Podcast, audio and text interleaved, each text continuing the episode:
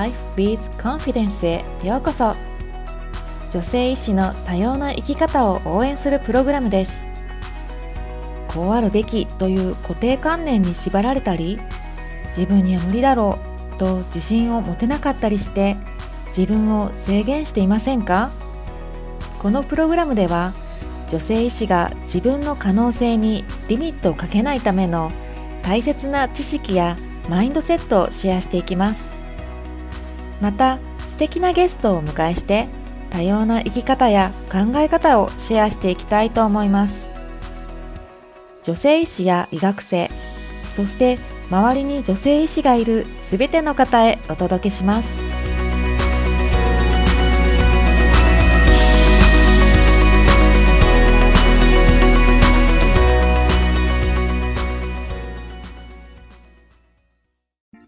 Joy of Life with Confidence ナビゲーターのマリです。このポッドキャストを見つけて聞いてくださって本当にありがとうございます。まずはご報告。女性医師女子医学生のためのワークショップ NEXT Level Identity Creation たくさんの方に参加していただきました。ありがとうございます。医師としてのアイデンティティと女性としてのアイデンティティを統合するだけではなく新しいネクストレベルのアイデンティティを作り出すことについてお話ししました。皆さんすごくアクティブにコメント参加してくださって本当に盛り上がりました。普段ポッドキャストだと私からこう一方通行になってしまうんですけどワークショップではもう本当にリアルタイムで皆さんのエネルギーが受け取れてすごく嬉しかったです。背中を押されるメッセージに思わず涙が出ましたという感想もいただいて私も涙が出そうに嬉しかったです。すべての女性誌にハッピーになってほしい。もちろん私もハッピーになるという決意を新たにしました。Facebook グループに参加していただいた方はアーカイブが視聴していただけます。ご登録は11月20日まで。まだの方はお急ぎください。今回ワークショップに参加してくださった、えー、中からお二人マリがこっそり計画を温めていた女性医師のためのコーチングプログラムを受講されることになりました。こちらについても今後少しずつシェアしていきますね。さて今回のゲストはなゆみさんです。なゆみさんは現在オランダ在住でマリが先日オランダ子連れ旅行で会いに行った日本人ドクターのうちのお一人です。実はこのエピソードは実際に会いに行く前に収録しています。というのは私がオランダでの子育てについてなゆみさんにズームで相談してたんですが私も一瞬でなゆみさんのファンになってしまいぜひポッドキャストでなゆみさんのストーリーを紹介したいと思ったのがきっかけです。今回なゆみさんとの対談前編では日本でのキャリアと子育ての葛藤ベルギーでの子育てそしてヨーロッパに残る決断について話していただきました。最後までお楽しみください。今日は素敵なゲストをお呼びしています。なゆみさんです。どうぞよろしくお願いします。お願いしますはい。で、私の方から、なゆみさんの簡単なご紹介をさせていただきます。なゆみさんは、えー、消化器内科内視鏡の専門医を取得されて、で子育てをしながら勤務医をされていました。2015年に同じくドクターである夫の研究留学でベルギーに渡航されました。でここからがすごいんですけれども、その後、夫婦ともに医師業は辞めて、起業されてヨーロッパへの移住を決断。現在はオランダで4人のお子さんを育てながら、子供の自尊心や才能を伸ばす活動をされています。きっと、ちょっと海外に興味がある人とか、特にちょっと興味津々だと思うんですけれども、では、なゆみさんからも、あの、追加で自己紹介、よろしくお願いします。はい。と私は先ほどご紹介にありましたように、あの、医者医者を10年間、関西の方でさせていただいて、その後、夫の留学の関係でベルギーに渡航しました。で、そこからですね、まあ、本当にいろいろあったんですけれども、まあ、子育てに従事するために、まあ、その時点で私本人は医者業を一旦ストップになったんですけれども、その時に、まあ、現地の子、その時はフランス語の学校だったので、現地の小学校をまず始め、探し始めるところから、本当に一人の人間としてそこに立っているという状態に、あの、状況になったんですね。で、そこからまあ子供にいろいろが見つかってきて、まあ、ありがたいことにですね、そこの方々本当にしてくださって、子供のために何ができるかっていうのをすごく考えてくれて、今の時期がすごく大事なっていうのも、あの、教えてもらいました。まあ、その時に、あの、いろいろ、まあ、決断した、まあ、夫婦で話し合いながら、まあ、子供のために今できることということで、あの、海外でこのまま住み続けることがいいんじゃないかという、まあ、すごく極端な話になりますけど、そこから、まあ、起業を考えました。で、ヨーロッパに住むために起業と言いますと、まあ、あの、そんなに簡単なハードルではないんですが、一番可能性が高いということがオランダ、可能性が高いのはオランダで起業することということだったので、オランダに移住し、今に至っております。ありがとうございます。ね、あの、旦那様のこう研究留学について行かれたっていうところまでは、ああ、なるほど、なるほどって 聞いて多分皆さん聞いてたと思うんですけど、そうですね、納得が。え、え、えー、みたいな。そうそうそうそうそうご夫婦のね、決断が本当に、え、すごいなと、本当興味津々なんですよね。では、ちょっと最初に、まずそのベルギーに渡航されるまでのストーリーですかね、うん、教えていただいてもいいですか？はい、もちろんです。えっと、私は、あの、もともとその、誰かと一緒に何かをするとか、まあ、誰かのためになるということがすごく好きだったんですね、子供の頃から。で、それでまあ人に喜んでもらえるような職業がいいっていうふうにずっと思ってて、まあそれが教師だったり、まあ何かの専門職だったり、その、まあ最終的に行き着いたのが医者だったんですけれども、で、医者になった時に、まあ、本当にいろいろハードルがありながらも、まあ、消化器内科っていう専門を選び、ただそこの専門を選んだところまでは、本当に生きていくために選んだというような、あのストーリーがあるんですね。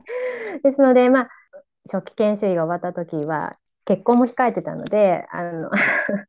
まあその夫の今いる病院に移り移る時にどの科がいいかっていうのような視点も随分あって、まあ、いろいろバイアスがかかった中で消化器内科を選んだ経緯はあるんですが結果的にすごく素晴らしいチームに出会っ素晴らしい先生方にいろいろご指導いただきながらあの人生としての経験を積ませていただいたと思って非常に感謝しております。うん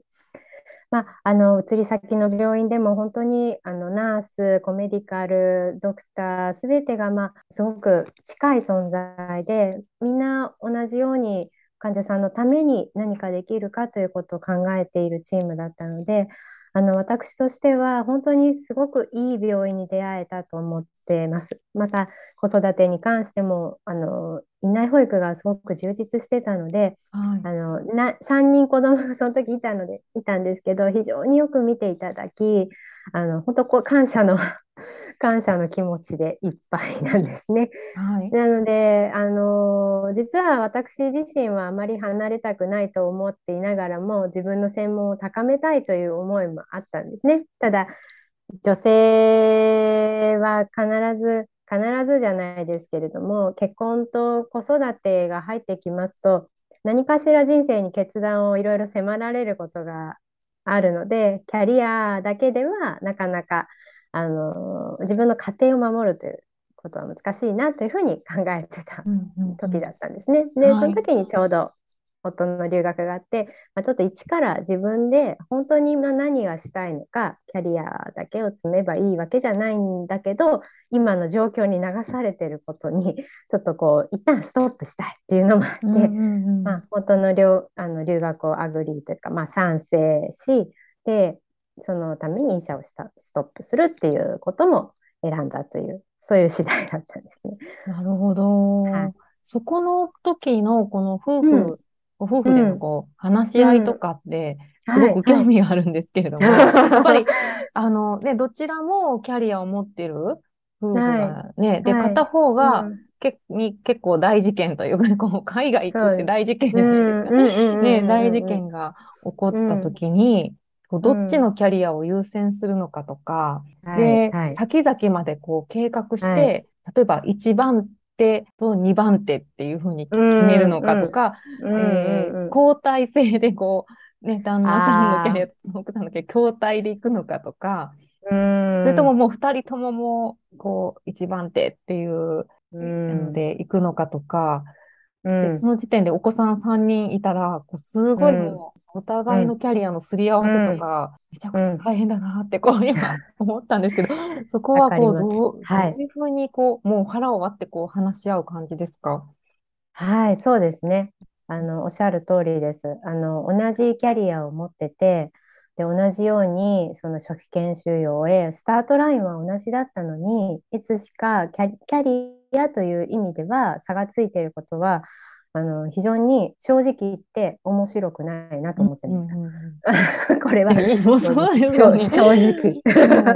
そうですね。夫はその専門性を高めてずっと進んでいけるのになぜ私だけあの子育てというところで一歩後ろに下がって子供を育てるっていうことにより私はストップするんじゃないかっていう不安とかその焦りとかそういうのはあのありました。ですけど、あの、まあ、かといって、今いる子どもたちを置いて、誰かに預けて、あの、完全に委託することは、私の中では全然嬉しくない状況だったので、つまりは、それは、うちの家庭にはハッピーではないことだというふうにもう一回思い直して、最終的に私がどの時点でキャリアを復活させるかっていうのは、まあ置いといて、今は今の時期のことをすべきかもしれないというふうにその時は思ってたんですね。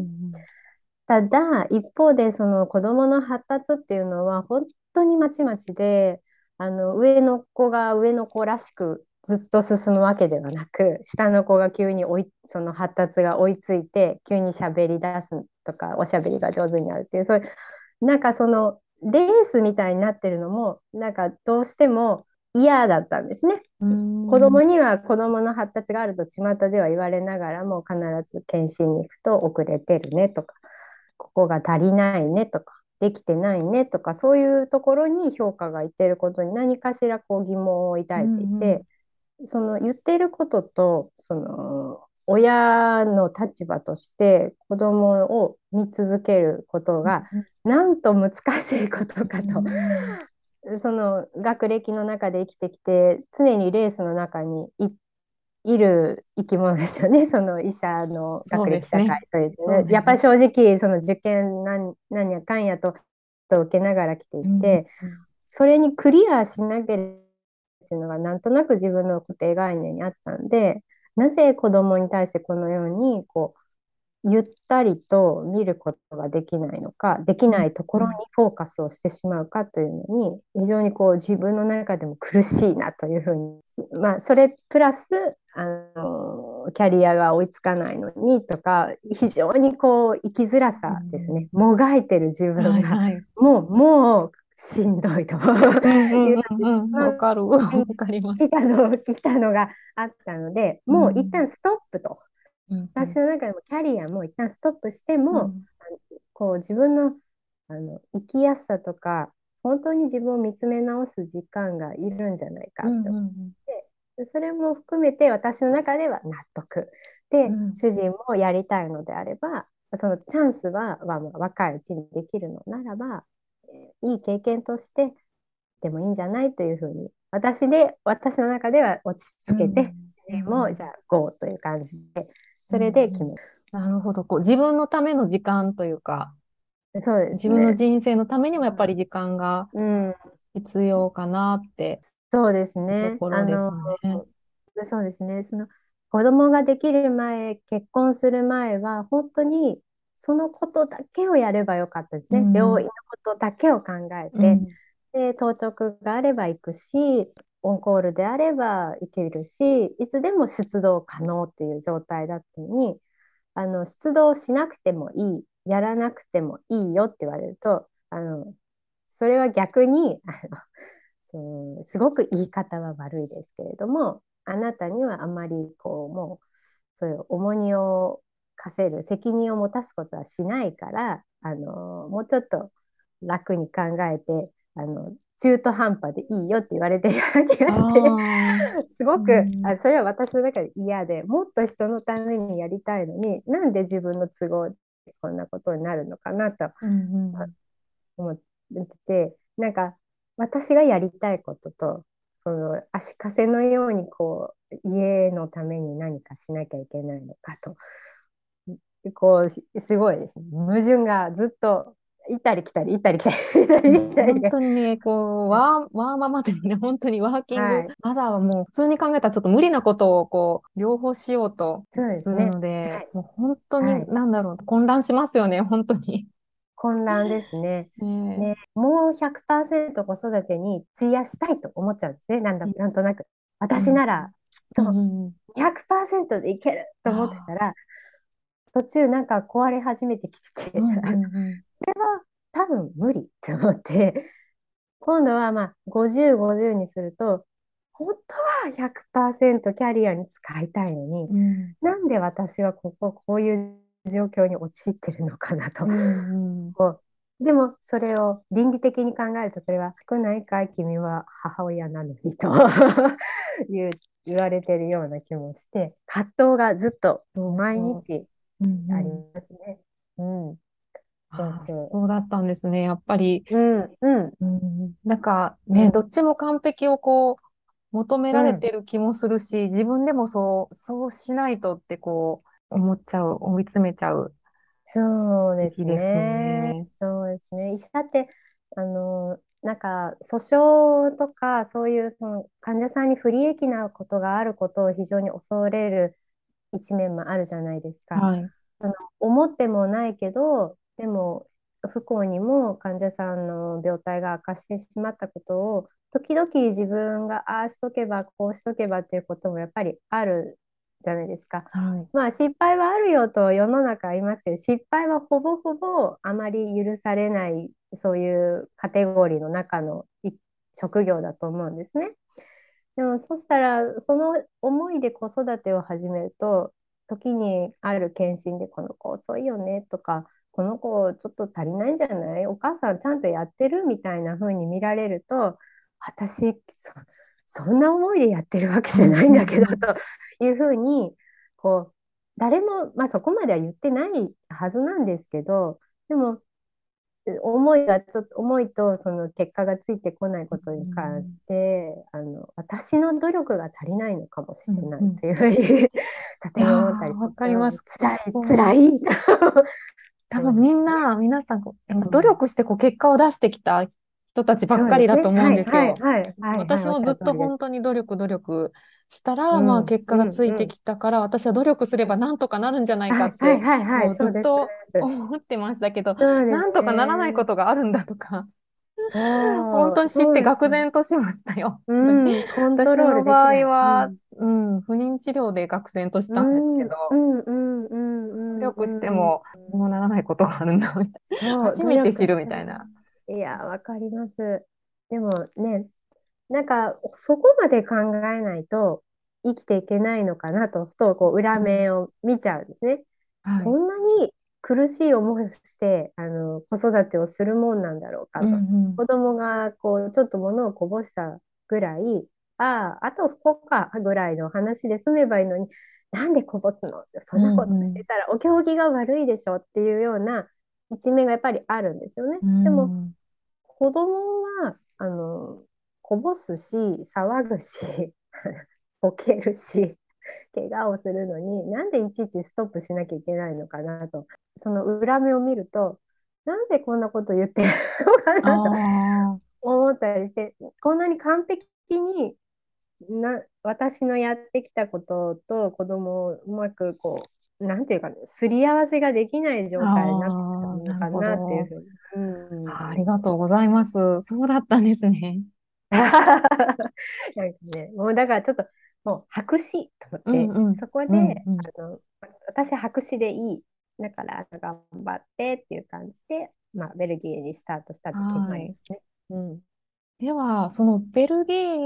に行ってかうん、ら、そうん、こからですね、あの、ご夫婦ともに、えーき、えー一旦、まあ、医師の仕事を辞めて起業しようっていうふうに、うん。その決断もまた面白いなと思って、本当に、ね。ちょっとそ。このストーリーも教えていただいていいですか？はい、もちろんです。えーベルギーに行って、その、まあ、幼稚園は現地校に行かせたんですけれども、その現地校に行くと、やっぱりフランス語が目の前に立ちはだかるんですね。で、なると、今まで日本語で通じてたことが通じなくなるのは、もちろん親もですけど、子供もなんですね。そのベルギー圏内の子供たちは本当に自由で、あの、自分がいいというか、じ、そう、子供自身が自分を、私ってすごいよね、僕ってすごいよねっていうのうを、もう。出してくるんですよね。あ、そうなんではい。すね。はい、もうすごい。本当に言ったら、あの、秩序はないんですよ。なんかみんな座っていい子にして机の前に座りましょうっていうのは、ほぼほぼ無理だという概念のもとでスタートするんですよ。はい。はい。ね、子供は子供、遊びうんたいものも違う、一緒に何かをするっていうのは、なかなか最初は難しいよねっていうのでスタートするので、どんな子でもいいんだよっていうとこから始まるっていうのに、まずすごい、あの、言葉の壁はありながらも、非常に温かく迎えていただいて、あの、よかったなと思ってるんです。ただ、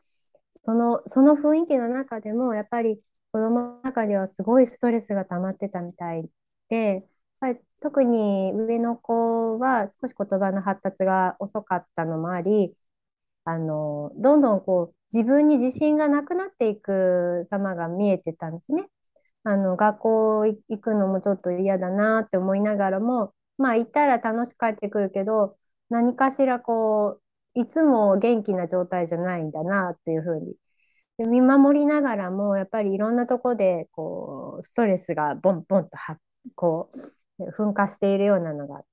状態が見れて。で、まあ、親子面、親子面談というか、子供はいないんですけど、親と先生との面談がある中で、ちょっと発達遅いよねって、この子。だから、あの、それは発達の波の中の一つなので、波っていうのは上に上がるとこもあれば、下に下がるとこもあって、ただその波は人によって違うんだと。工作の部分で強い子もいれば、言葉で強い子もいると。で、いろんな部分で、そ感情的に強い子も、その stable というか、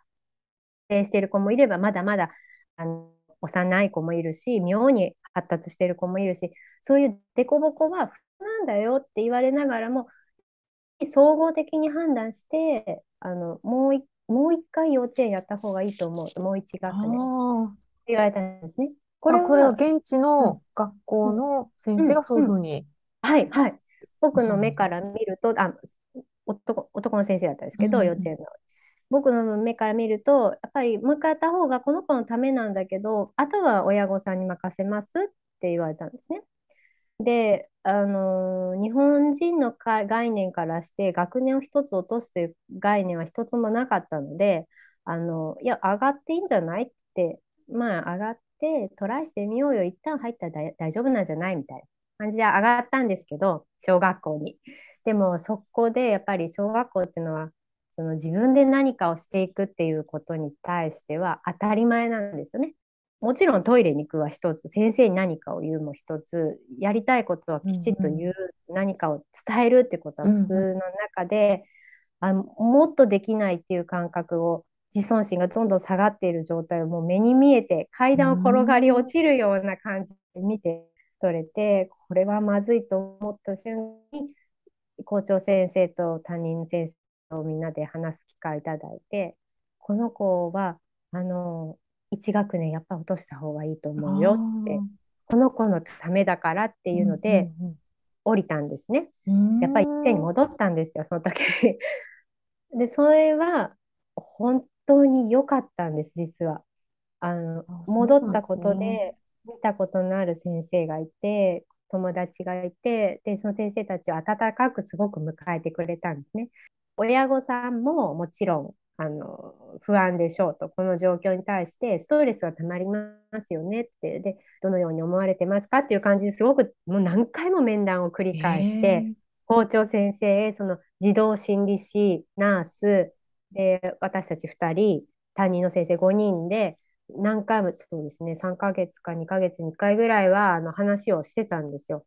で、どう？調子はどう？子供の調子変わってきた？とかいうのをずっと繰り返していくうちに、まあ、親も受け入れ、安心しながらも子供の表情がこうガラッと変わっていったんですね。安心したと。ここは僕まだいていいんだっていう風な感じで、こう表情が変わったことに対して、なんか私たち2人も驚いて、こんなに変わるのかと思ったんですね。子供ってあの置かれた状況に順応するものだというふうな思いがあったんですけど、その状況はよく見て選んであげないと、やっぱりあのこのベースラインですね、基礎の部分があの壊壊れやすいもんなんだなっていうふうにも思ったんですね。はい、で、そこからあ、まあ、1学年落としたんですけど、やっぱりあのヘルプがあった方がいいと。つまりは学習に対して少しあの何かしらそばにもう一人先生がいて専門的にあの療育じゃないですけどそっちをした方がいいと思うよっていうふうに言われたんですね。でその表情の変化を見てたので私たち自身これは必要なことだと。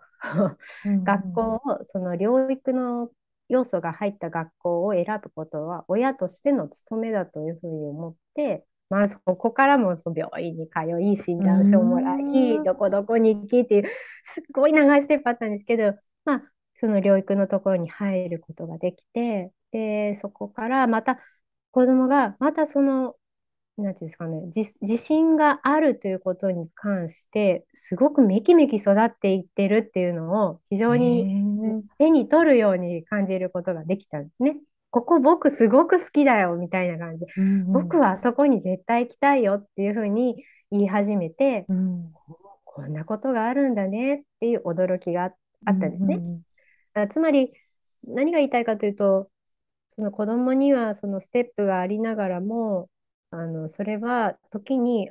療育が必要だと思った時点ですごい速さで切り替えてあげる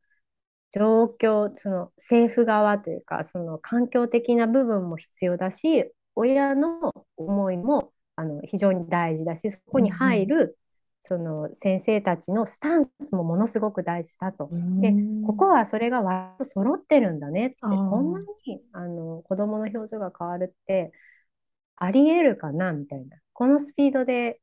変わっていくってやっぱすごいことだよねっていうふうに思ったんですね。はい、いわゆる薬とかじゃないし、薬で体の調子変わるの医者としては分かるじゃないですか。うんうん、血圧が上がったら下がる薬とか、うんうん、そういうふうにあの何かアクションを起こせばするっていうのが手に取るように分かる化学反応ではなくて、あのその見えない精神的な部分っていうのはあの適切な方法でやらないとあのいけないんだなって思ったんですね。っていうことはこれをじゃあ日本に帰る予定だけど帰ってできるっていうところの視点に立つとうんよく調べてみようっていうことで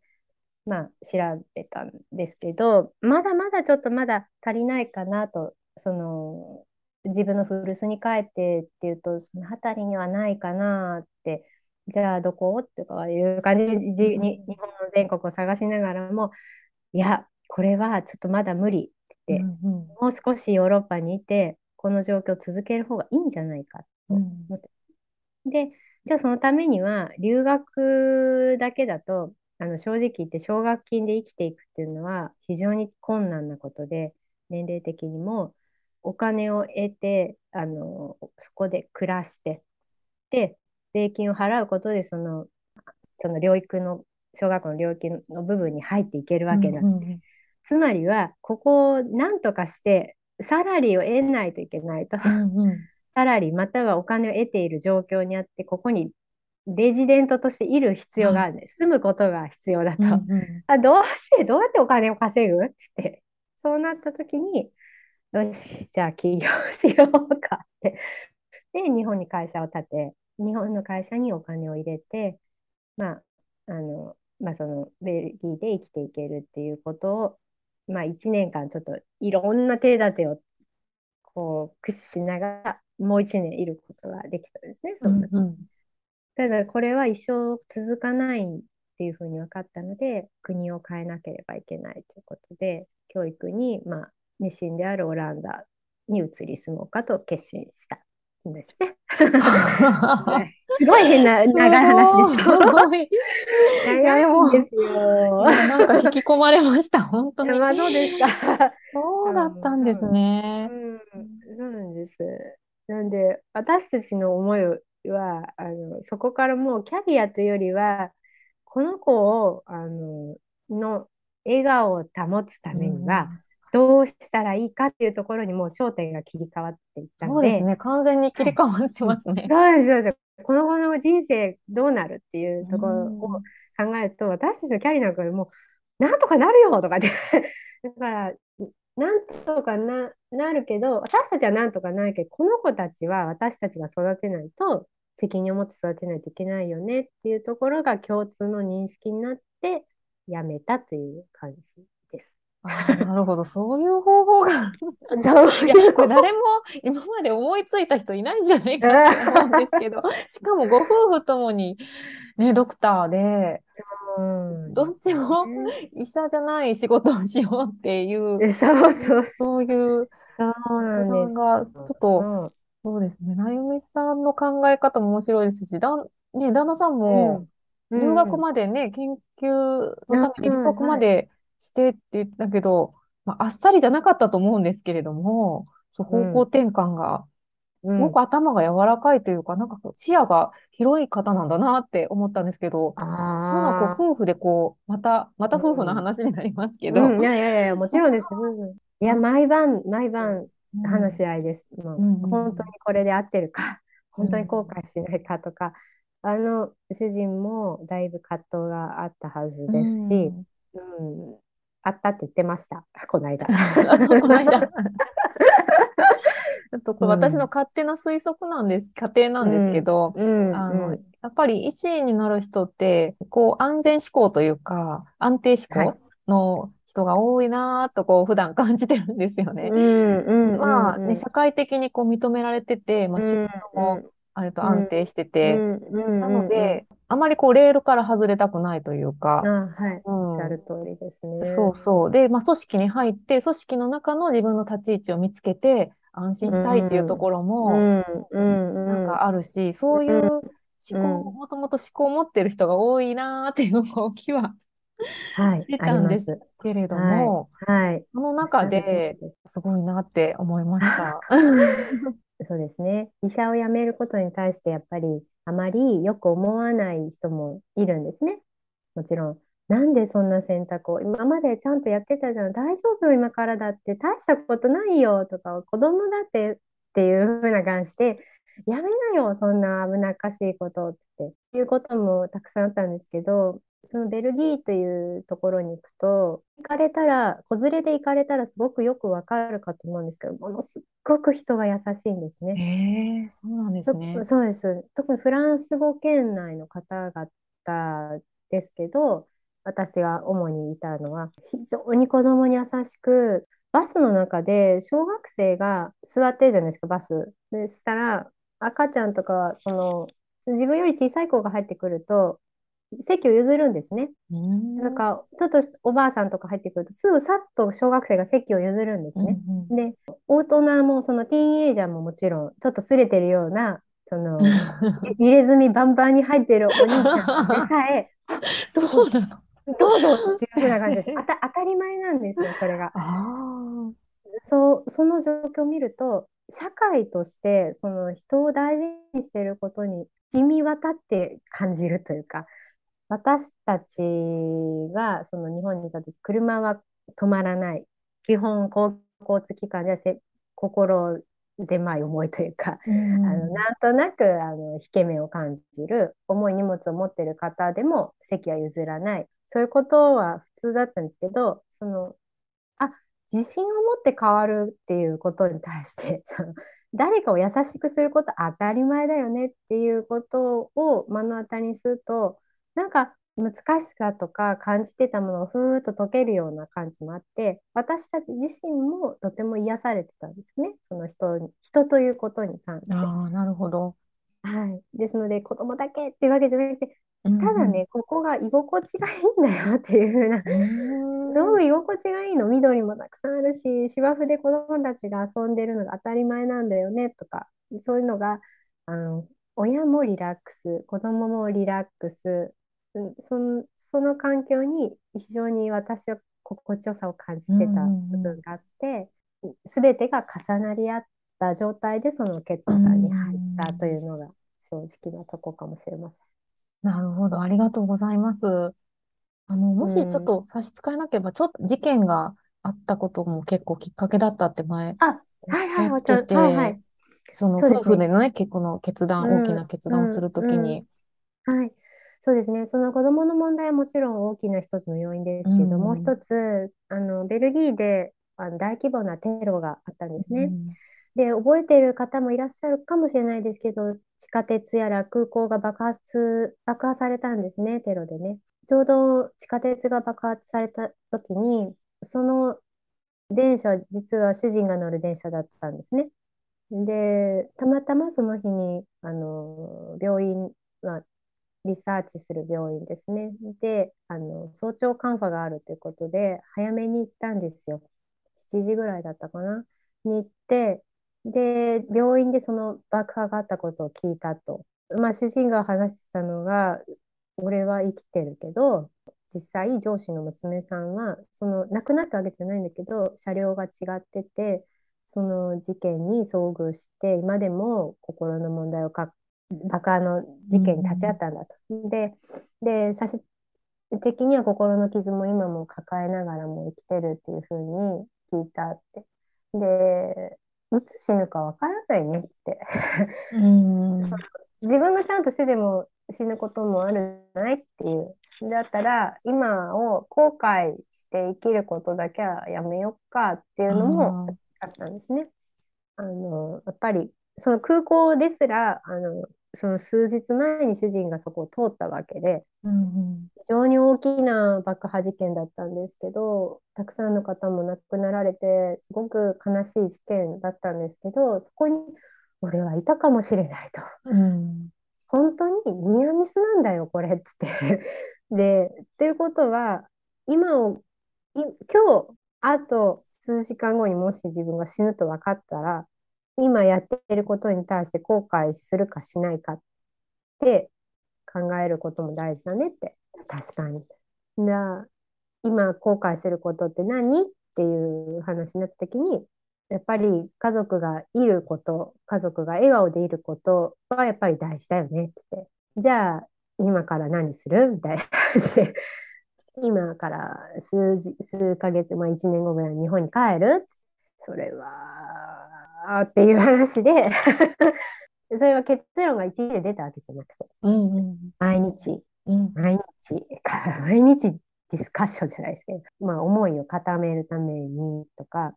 じゃあどうやったらプラン A は何とか、プラン B は何。これがダメだどうするとか、実現可能なのこれ一体って。うんうん。やったことあんの誰か。いや、いないじゃない。いや、で、できなかったら買おうって、もうでも排水の陣を敷いて、自分たちの貯金もちゃんと考えて、どうやったらここに入れるか、何があれば、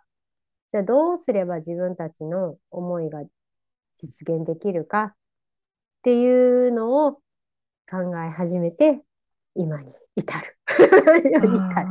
る。そうだったんですね。でもちょっと私、こう、もうな、ちょっとな、涙がこう、止まらなくな一生懸命我慢してたんですけど、今。あ、本当に、いやいやいや。そういう次元で考えない、考えなかったんですよね。私も今までこう、ね、明日死ぬかもしれないとかうん、そうだったら今一番何が大切って、そうじゃなくて、うんこう今までの人生で、だいこうちょっと損得感情で、生きてきておっしゃるでこっちの方がちょっと得かもとか、いやこっちの方がちょっとしんどいかもとかあそういうこういろんなもうとにかく外側の情報を集めて、うんでそういううどっちがこううん。コスパがいいかみたいなねそんなうんうん。こと考えながらこう決断するんですけど、もうそうじゃなくて、もうん。うね本当明日死ぬかもしれないってね、うんそう。いう。考えたらもう答えは出ちゃいますよね。そうですね。うん。そうですね。それが可能か可能じゃないかはうん。置いといて、うんうん。こう、こうしようって、うちのポリシーとか、そういうのを一生懸命本も読んで、誰かし知らない今の状況を解決してくれる人を 一生懸命探して、うん。本当に探したんですよ。うん誰かいないか、何かないか。でも、この中心の軸だけは変えないでおこうって、じゃないとすぐ倒れちゃうよね、この考えっていうか、うん。やってることは。だから、あの、私たちの方針だけは絶対に変えないって。で、ずれそうになったらすぐに話し合いをするっていう、その、その元で、今、今に、今のですゆっね。くりゆっくりはい稼働していったっていう。やっぱりあっさり、じゃあこうしようってならないですよね。全然ならないですね。え？っていう。なゆみさんとの対談前編いかがでしたか？なゆみさんが仕事と子育てどちらも100%を目指して葛藤していた時の話。もうすっごく身につまされます。しかも努力してもどうにもならないことがある。私は最近全てを手に入れるという言葉をすごく考えさせられることがあったんです。皆さんは全てを手に入れると聞いて何をイメージします？女性医師が全てを手に入れるっていうふうに聞くと当然キャリアと家庭両方完璧なことって思ってました。でもこれ本当なんですか？人によっては全ては違うんじゃないか。また人生の季節によっても全ては違っていいんじゃないかというふうに思い始めたんです。なゆみさんはベルギーでの子育てをきっかけに家族の笑顔を最優先という軸を夫婦で作られました。次回なゆみさんとの対談後編ではなゆみさんが発信している子どもの発達についてもっと詳しくお話ししています。次回もお楽しみに。